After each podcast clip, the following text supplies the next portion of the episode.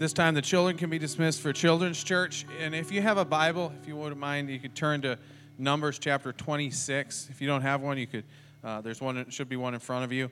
Um, we're not going to read one main passage. Usually, we read uh, one main passage and kind of talk about that. But uh, this is going to be the last uh, message in the book of Numbers, and so we're going to kind of cover a lot of ground. Uh, basically, some content from Numbers 26 to 36. Um, but I think there's a lot in there that we can learn from, a lot that um, God would have to say to us today. Um, so as we go through, we're not going to read again uh, passage at the beginning, but we'll read some passages as we go through.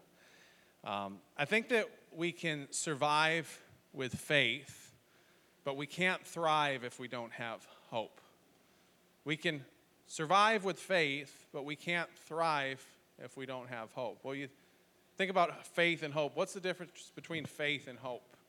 Uh, sometimes when we talk about faith and hope, the meanings can kind of overlap, but I think that hope has usually has more to do with the emotions and the affections than faith. Faith is believing that you can get to the destination. Hope is taking joy in that destination. So, for example, if I were to tell you that I had buried a pot of gold at the end of Bryant Street, and all you have to do is go to the end of Bryant Street and dig up that gold. If I told you that, faith would get you walking there, hope would put a smile on your face. Faith causes us to believe, hope causes us to take joy in that destination. I really love the way that Merriam-Webster defines hope. They define it as to cherish to cherish a desire with anticipation. It's not just I believe that it's true, but I want it to be true, and I'm looking forward to it being true. Jerome Groopman, professor at Harvard Medical School, has diagnosed uh, numerous patients with serious uh, diseases, and he discovered that all of them were looking for a sense of genuine hope. He says that hope was as important to them as anything he might prescribe as, as a physician. He wrote a book called The Anatomy of Hope Groopman was asked for his definition of hope, and he replied, he said, basically, I think hope is the ability to see a path to the future.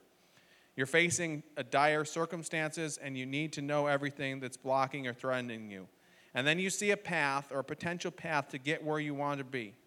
Once you see that, there's a tremendous emotional uplift that, uh, that occurs. He goes on and says, I think hope has been, is, and always will be at the heart of medicine and healing. We could not live without hope. He suggests that even with all the medical technology available to us now, he says we still come back to this profound human need to believe that there is a possibility to reach a future that's better than the one that is in the present.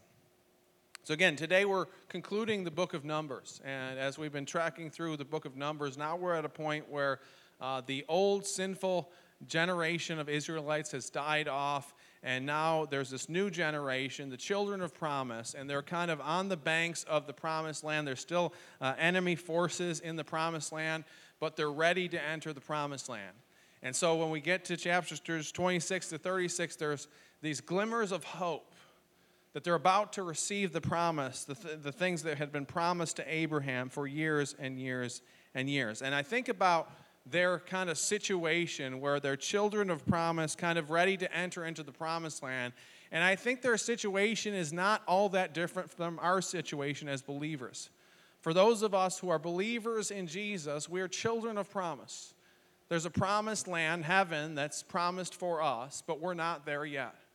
So, just like these Israelites are on the banks of the promised land, we're on the banks of entering into eternity with God in heaven for those of us who are believers. And just like these uh, Israelites had enemies that were, uh, that were in their face, that they were staring at before they entered into the promised land, we as believers have enemies that come against us before we get to enter into the promised land. And so I think as we look at their situation, it's very similar in terms of salvation history to our situation. And I think that these closing chapters can teach us a lot about hope what it looks like to live in expectation of what God is going to do. And I think there's specifically five things that we can learn from this passage as well as some other passages of Scripture related to hope.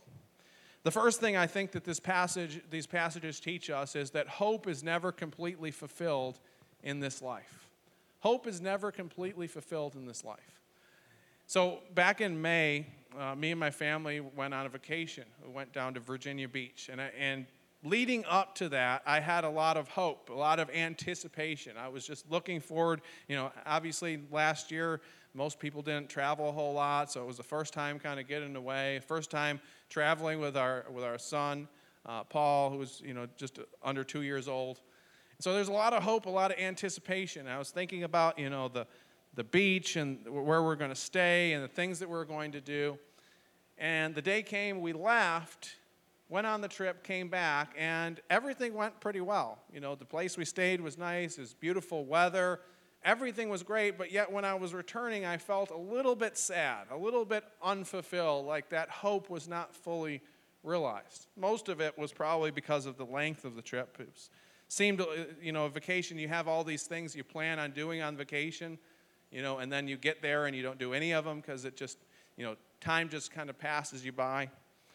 You know, but I think about the hopes that we have in life, and I feel like the things that we hope for, whether it's a job, a relationship, a vacation, financial security, you know, these things that we hope for, even if we receive these blessings from God, they're not ultimately fulfilling. There's still a little bit of discontent, even if God chooses to give these things to us. In Numbers 34, uh, God spoke to Moses and told him what the boundary of the promised land would be. And the boundary of the promised land was kind of in accordance with the boundary of the promised land that the Egyptians saw. And so this was kind of the standard land of Canaan as it was seen in the ancient world. But what's interesting about the promised land and how God gives that to Israel is that there are certain portions of the land of the promise that were never actually occupied by Israel specifically some of the northern portions of the promised land, Israel never actually got there. Now, most of it they, they received. Most of that promised land they received, but not all of that. So, why didn't God allow them to occupy all of that? Now, we can't know for sure, and, but I think if we look at this story and look at the rest of Scripture, it's certainly not out of the ordinary that God often gives partial fulfillments to his promises. So when we look at the story of Abraham, Abraham was the one who was originally given this promise, this promise that I'm going to give you this land, I'm going to uh, make you into a great nation, I'm going to use you to be a blessing. So that was he was the one who was originally promised the promised land.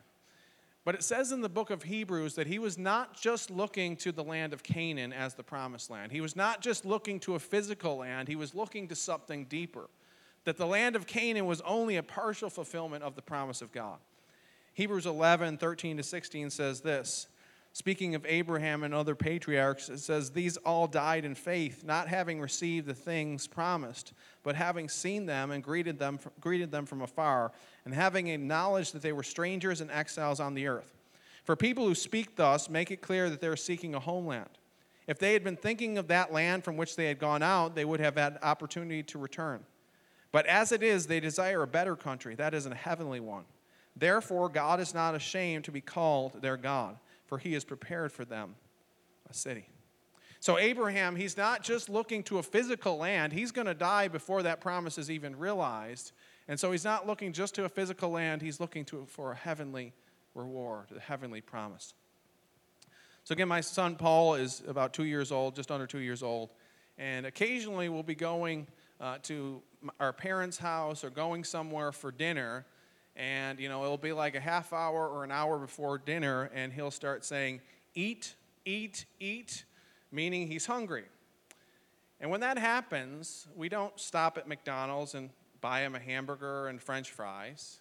What do we do? We, you know, Stephanie usually has a, a bag of snacks packed. And so, she, you know, maybe we'll give him a cheese stick to hold him over to dinner time so he doesn't spoil his dinner.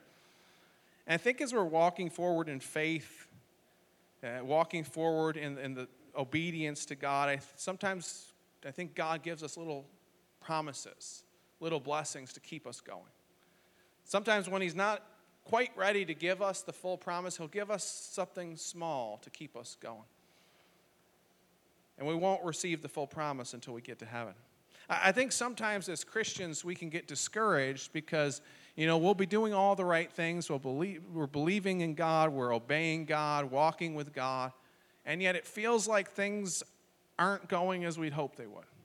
We feel like there's still this kind of dissatisfaction. And I think sometimes, you know, of course, we could be doing something wrong, but sometimes we're not doing anything wrong. It's like God's just given us a little snack, just a little taste of what's to come.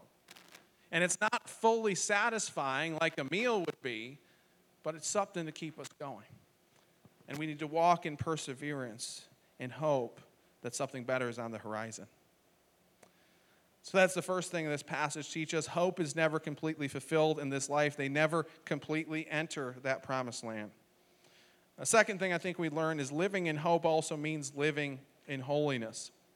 One of the concerns in these chapters is ridding the promised land of evil and evildoers. Uh, Numbers 33, 51 to 53 says this Speak to the people of Israel and say to them, when you pass over the Jordan into the land of Canaan, then you shall drive out all the inhabitants of the land from before you and destroy all their figured stones and destroy all their metal images and demolish all their high places. And you shall take possession of the land and settle in it, for I have given the land to you to possess. The land of hope is the land of holiness. The land of hope is a land where God's peace and God's justice reign. So, what kind of land is it that we hope for? What is the promised land, heaven, going to be like? What should we want it to be like? Well, the other day I was driving down uh, Erie Avenue, and uh, we were going to Stephanie's parents' house, and I see something behind me that you never want to see. I see lights. Uh, I'm getting pulled over. So I get pulled over, and I'm very confused because I'm you know, looking at my speedometer. I wasn't really going very fast. So I'm confused why I'm getting pulled over. And so, you know, the police officer comes up and says, "Hey, license registration." Still have no idea what he's, you know, why he pulled me over. He's like, "You went through a red light." I was like, "What?" And, and I had no idea what he was talking about. You know, first of all, I didn't even know which intersection he was talking about because there's like three or four intersections right in a row there. He's like, "Yeah, you went through a red light." I was like, "I'm sorry, I, I didn't know I went through a red light. So I'm thinking I'm losing my mind or something, you know, and then he leaves, and Stephanie says, I remember that intersection he was talking about, it wasn't actually red. You know, it was yellow, and you didn't even have to, you didn't even speed up. It was like if you would have stopped, it would have, you know, caused a dangerous situation. It wasn't red. You know, I think what's interesting is that I've gotten three tickets in my life. And I'll admit, you know, I there were times in my life where I deserved to get a ticket, where I was driving too fast. But I didn't get a ticket for any of those times. Any times where I was knowingly driving too fast, I didn't get any ticket. The only times I ever got tickets were things that were silly, like when I was driving through a school zone that had just been put up. I had been driven down that road for years and years and years, and all of a sudden a school zone just kind of popped up there. It wasn't really near a school. So, kind of silly things like that. But you think about that, and it's like, that's kind of how justice is like in our world sometimes. It's like sometimes we do the right thing and we get punished, we do the wrong thing and we don't get punished. I mean, that's just the nature of kind of finite human justice in our world. But that's not the justice that God has. God sees everything, God sees even the things that are done in secret. And the world that we long for as believers is a world of perfect justice where God is going to come back. He's going to right all wrongs. He's going to live uh, and rule in perfect justice.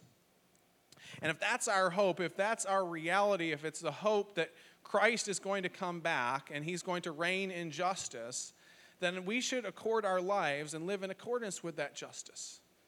If Christ is going to reign in justice and mercy, then we should live in justice and mercy. 1 John 3 2 to 3 says this Beloved, we are God's children now, and what we, will, what we will be has not yet appeared. But we know that when he appears, we shall be like him, because we shall see him as he is. And everyone who thus hopes in him purifies himself as he is pure. So, John talks about this hope that purifies. He's talking about believers becoming like Christ. That's our hope.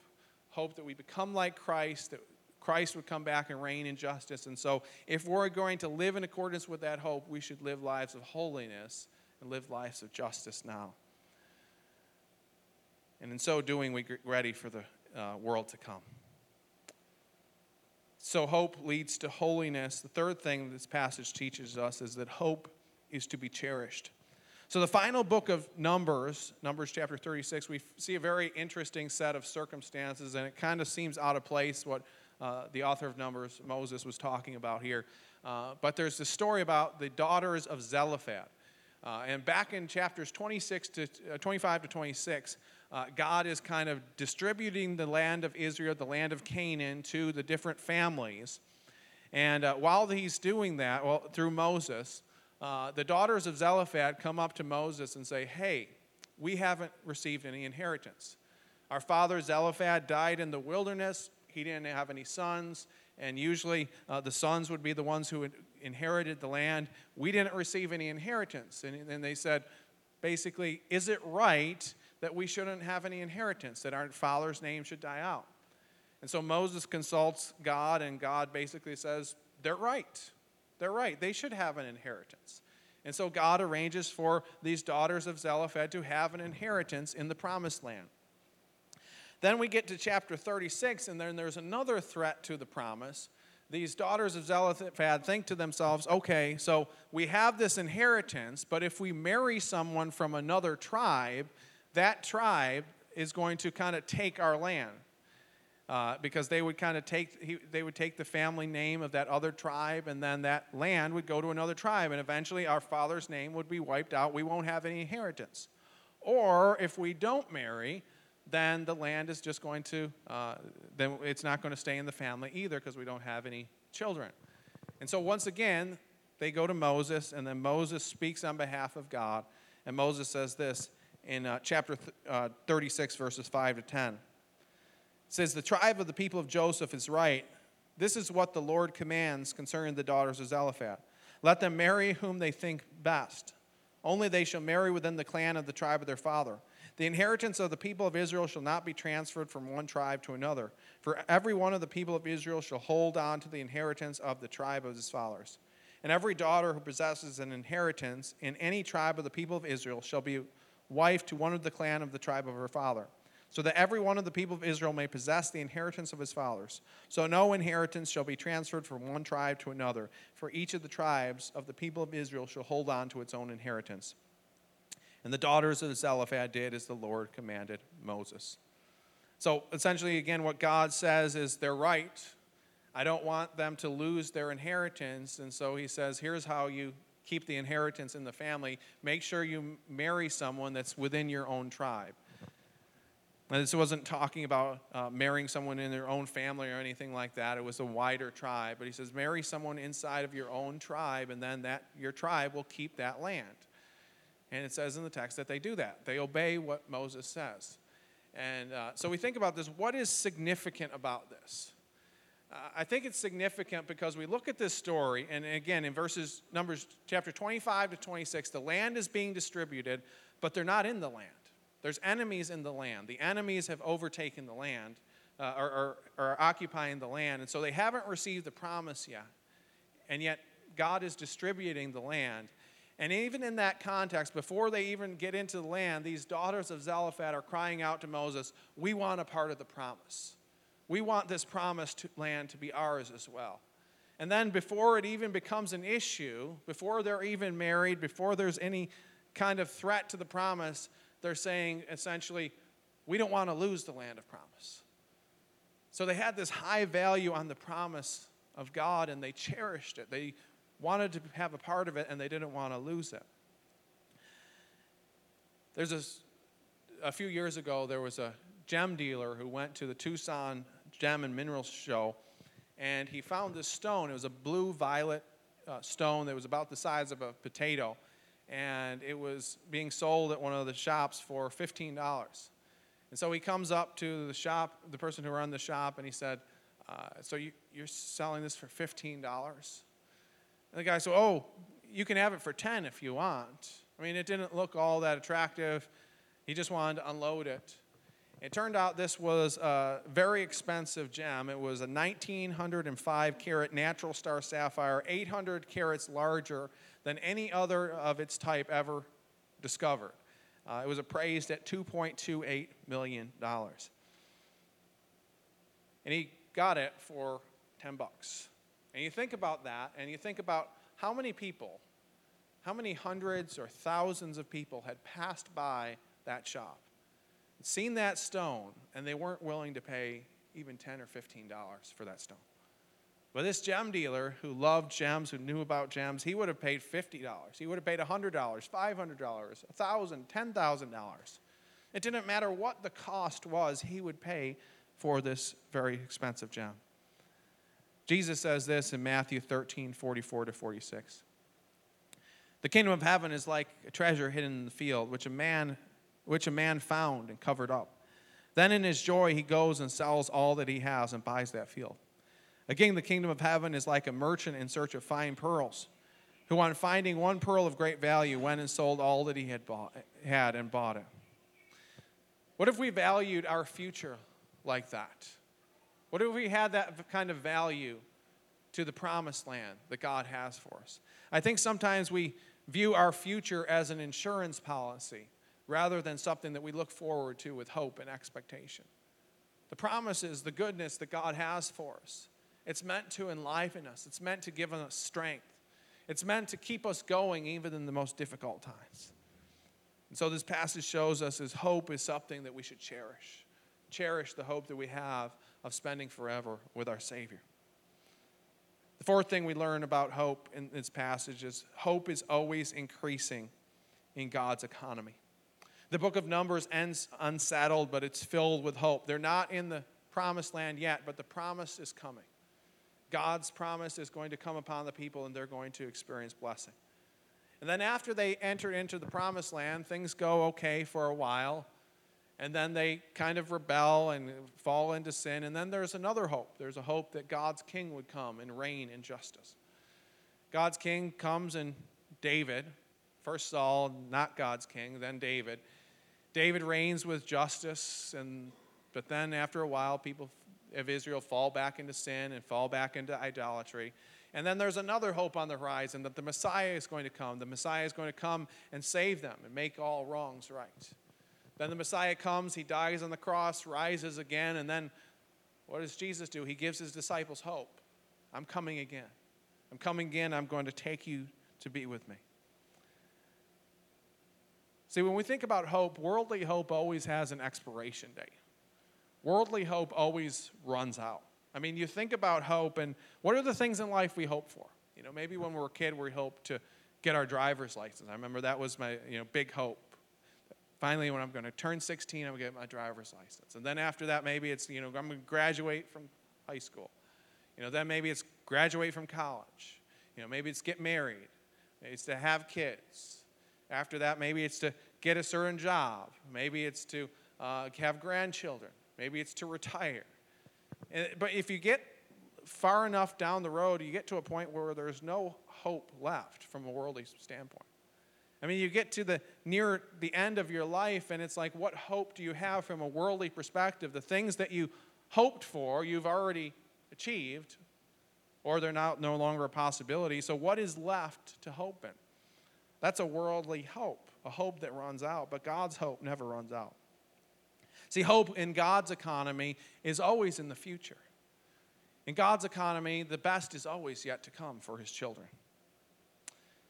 One of my favorite quotes is from C.S. Lewis uh, from the book The uh, Last Battle from the Chronicles of Narnia, where he kind of concludes the series uh, and I have it on my uh, plaque by my bed. It's one of my favorite quotes.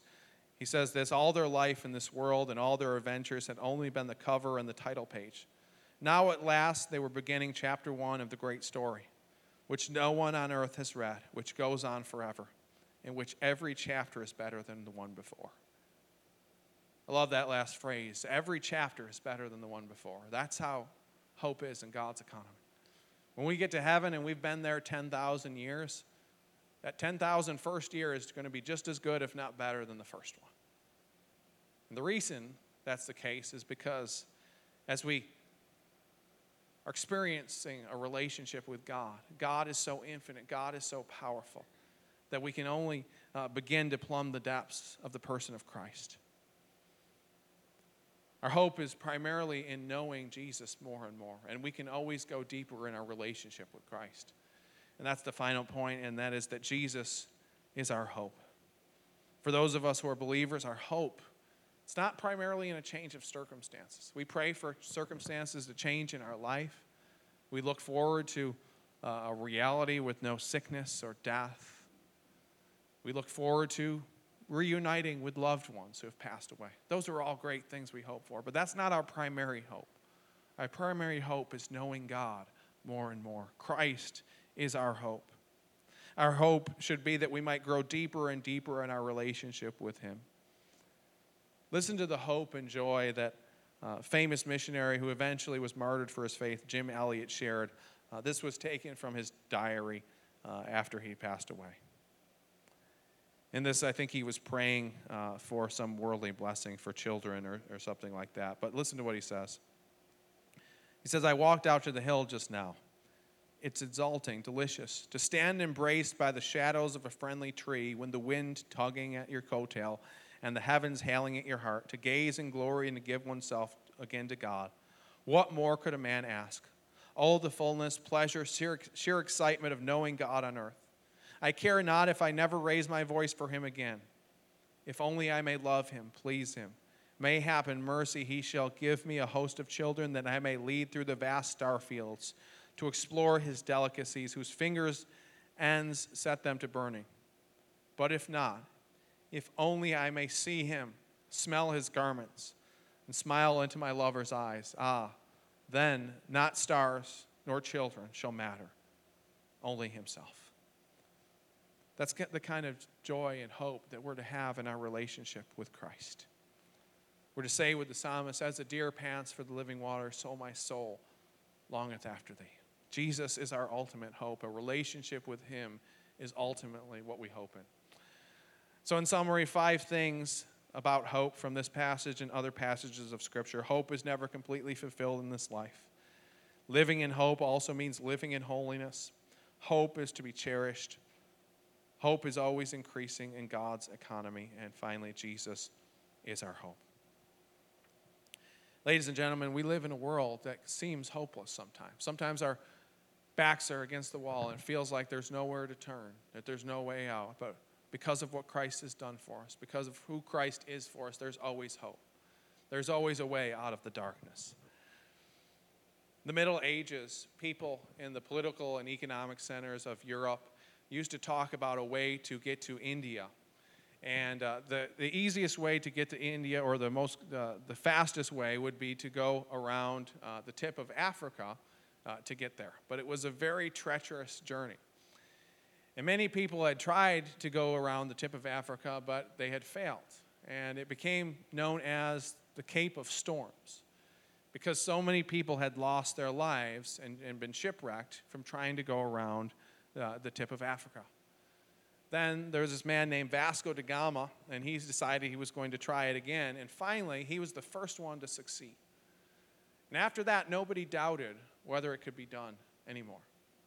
And in fact, they changed the name from the Cape of Storms to the Cape of Good Hope because someone had conquered the storms. Someone had gone around this cape.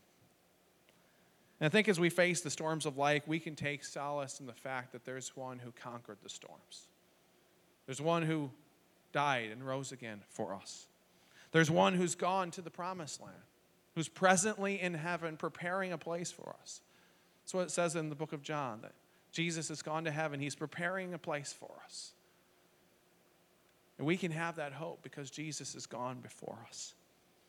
Storms don't always end in tragedy, there's always hope because Jesus is already in the promised land. And as believers in Christ, we have a relationship with Him.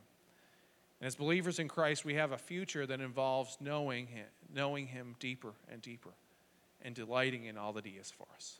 Let's pray. Lord, we thank you for your love for us. We thank you for your grace. We thank you for who you are to us. We thank you that no matter where we're at in our life, no matter what storm we're facing, that there's always hope in you. That in your economy, the best is always yet to come for those of us who are your children. Lord, help us to be people of hope. Lord, help us to be people of faith, people who believe what you say. But as we're walking through our lives, help us to have a smile on our face because we know what's coming. We know the great future that you have in store for us. And as we look to that future, help it to, help it to lead us to holiness, to lead us to reach out to those around us and share your love. In Christ's name I pray. Amen.